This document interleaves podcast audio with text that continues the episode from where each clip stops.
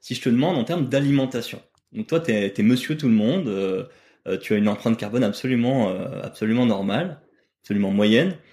D'après toi, est-ce qu'il vaut mieux pour monsieur tout le monde qu'il devienne flexitarien, c'est-à-dire qu'il réduise sa consommation de viande à, on va dire, deux repas à base de viande par semaine par rapport à un Français moyen? Ou est-ce qu'il vaut mieux qu'il se mette à consommer quasiment exclusivement local? Donc il consomme des produits qui sont, on va dire, dans un rayon de 300-400 km autour de chez lui, pas de produits importés de façon générale. D'après toi, laquelle des deux actions aura le, plus d'impact en termes de réduction de son empreinte carbone? Alors je laisse quelques secondes de pause euh, pour aussi vous puissiez euh, réfléchir, ceux qui, euh, ceux qui nous écoutent ou nous regardent. du coup, je laisse quelques petites secondes. Moi, de mon côté, je pense connaître la réponse, mais honnêtement, avant d'avoir eu cette réponse et de comprendre l'impact de ces deux parties-là, j'aurais bien entendu répondu la partie locale, euh, pensant que c'est le, local et donc de consommer euh, euh, localement circuit court qui qui impactait moins fort de manière plus faible mon impact carbone, mon empreinte carbone. Je vois. je peux je peux réagir tout de suite? Bien sûr que tu peux réagir. Eh ben, si on regarde uniquement sur le critère carbone, encore une fois, et de c'est le principe de Deux On regarde le critère carbone. Donc, on a une approche qui est quantifiée sur l'empreinte carbone. Donc, on traite le sujet climatique, le changement climatique. Mais, et je fais un disclaimer par rapport à ça, le fait de dire qu'une action a plus d'impact au niveau climatique ne veut pas dire que c'est une action qui est absolument parfaite au niveau écologique. Il y a d'autres problématiques écologiques, hein, notamment la biodiversité par exemple, l'épuisement des ressources, euh, l'occupation des sols. Il y a beaucoup beaucoup d'autres problématiques. Et donc Là, on va parler aujourd'hui de carbone et donc de changement climatique. Je fais ce disclaimer qui est important parce que bah, chaque problématique est différente et euh, ce qui est bon pour l'un n'est pas toujours absolument bon pour l'autre. Voilà. Ceci étant dit, si on parle d'empreinte carbone, parmi les deux actions que je t'ai proposées, celle qui aura le plus d'impact pour monsieur tout le monde, ce sera celle de devenir flexitarien, c'est-à-dire de réduire sa consommation de viande et euh, d'assez loin en fait, euh, d'assez loin. et en fait, il y a deux raisons à cela. Il y a deux raisons qui expliquent pourquoi, de façon générale, la viande, les produits carnés, ont une empreinte carbone à quantité équivalente beaucoup plus élevée que les produits euh, végétaux. La première raison, c'est une raison purement énergétique. Grosso modo, euh, quand tu veux élever euh, des animaux pour les manger après, il faut leur donner à manger, évidemment. Et il faut leur donner à manger durant tout leur cycle de vie. et donc, ça fait pendant des mois, voire des années où tu dois leur donner à manger. Et ça, forcément, bah, pour leur donner à manger, il faut, euh, il faut des, végétaux que tu dois leur donner et donc que tu dois toi-même produire.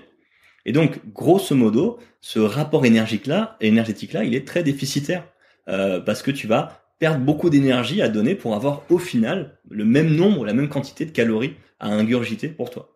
Et donc, le l'ordre de grandeur à retenir, c'est que pour faire, euh, on va dire, un kilo de produit animal, il faut 5 kilos produits végétaux. Donc il faut 5 fois plus de produits et en général 5 fois plus de terre à mobiliser pour ça. Ça veut dire donc que bah, pour faire euh, du bœuf euh, ou pour faire euh, du poulet ou autre, eh ben tu vas devoir dans un autre coin du monde ou dans un autre endroit éventuellement avoir des parcelles entières qui vont produire du soja ou du maïs par exemple, qui va être destiné uniquement à nourrir ces animaux-là.